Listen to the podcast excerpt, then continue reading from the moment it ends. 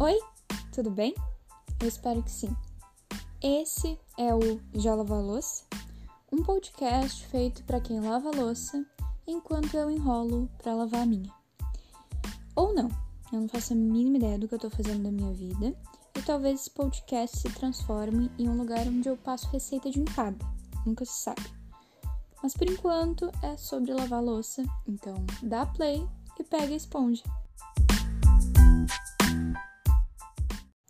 Bom, de todas as bobagens que eu poderia falar em um podcast, eu escolhi começar por uma verdade tão óbvia que é quase ridícula, que é a de que ninguém vai fazer as tuas coisas por ti. E é o caso da louça que eu tô enrolando pra lavar. É minha função, ninguém vai fazer ela por mim. Se eu não lavar essa louça, ela vai continuar lá até eu levantar e lavar. E tem tanta coisa na vida que é assim. E tem tantos momentos em que a gente precisa simplesmente perceber que a vida é nossa, que a gente tem que se impor, sabe? Coisas simples do nosso dia a dia que nos incomodam e a gente não fala.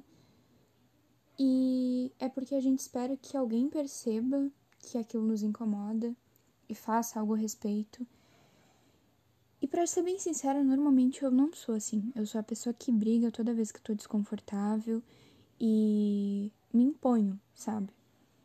Mas eu conheço muita gente que fica olhando pra vida e vendo ela passar e deixa chegar no último pra contestar situações, sabe? Um exemplo de uma amiga que tava com um problema com algumas atividades de um professor. Ela não se sentia confortável para fazer aquelas atividades. E aí chegou no final de semestre. Cachorro latindo, né? Mas enfim, chegou no final de semestre e ela ficou em reavaliação. E ela ficou extremamente frustrada com aquilo, porque ela fez várias das atividades que o professor pedia, exceto alguns vídeos de educação física. Eu acho que eu não observei que era um professor de educação física. Ela não queria gravar os vídeos. E eu fiquei pensando, caramba, né? Isso acontece mesmo, as pessoas deixam chegar no final de situações pra contestar. E aí eu comecei a pensar um monte sobre isso, sabe? E eu entendo que às vezes a gente tem preguiça mesmo de algumas coisas. A gente meio que não acredita que vai adiantar fazer algo em relação a isso, então a gente só deixa acontecer. Parece que a gente esquece que tudo que a gente faz tem um retorno. Que todas as nossas ações têm algum tipo de poder. E até não fazer alguma coisa também gera retorno, sabe? É como se fosse uma chaminha que nunca apagasse. Essa força que a gente esconde nas nossas ações. A gente acreditando ou não que elas têm força, elas têm. E, enfim, né? Usei uma metáfora horrível. Mas eu acho que com todas essas divagações, o que eu tô tentando dizer é que a gente tem que acreditar no poder das nossas ações, sabe? Acredite nisso, pelo amor de Deus. Imagina você levantar e ir lavar a louça. Parece muito simples, mas eu tô tentando trazer isso, por exemplo, em outras coisas da vida, sabe? Em outros momentos em que a única coisa que a gente precisa fazer é se impor, é ir lá e fazer de fato alguma coisa, em relação a qualquer coisa. E aí eu vou ter que puxar a brasa pro meu lado, né? A gente tá num momento em que tem um genocida no poder e a gente precisa fazer algo em relação a isso.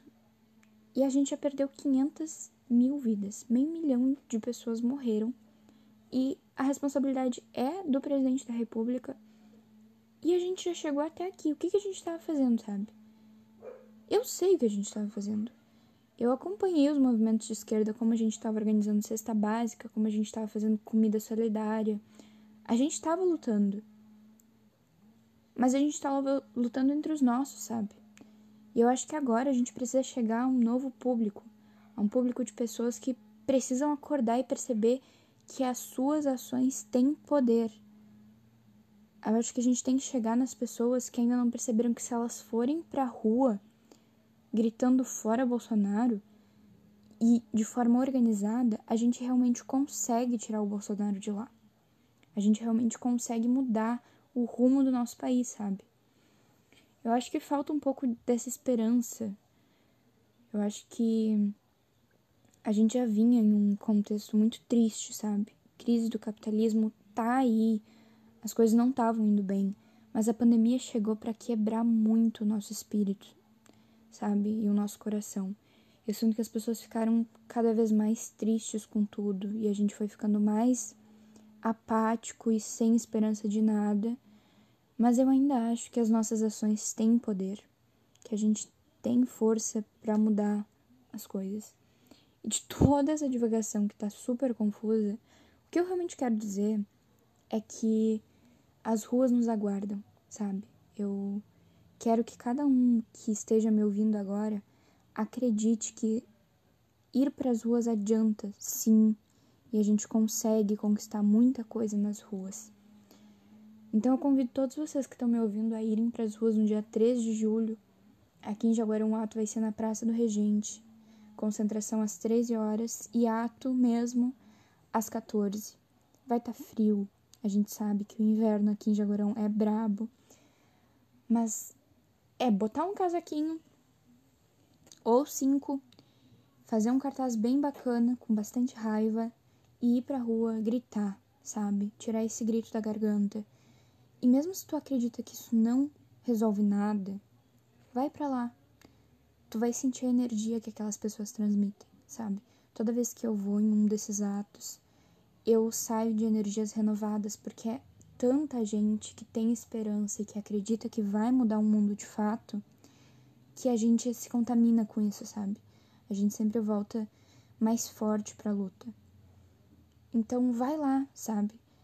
Tenta acreditar no poder da tua ação. Sai de casa, põe a tua PFF2, leva o teu álcool gel, faz o teu cartaz e solta esse grito de fora Bolsonaro que tá preso na tua garganta. Eu acho que isso vai ser incrível e importante pra ti. E eu tô falando como se eu estivesse conversando com uma amiga mesmo, sabe? Eu acho que eu queria que esse podcast fosse mais ou menos isso.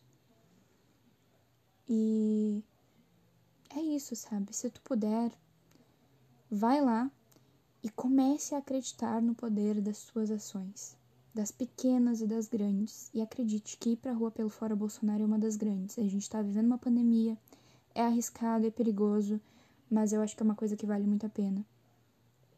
E é uma coisa muito necessária também.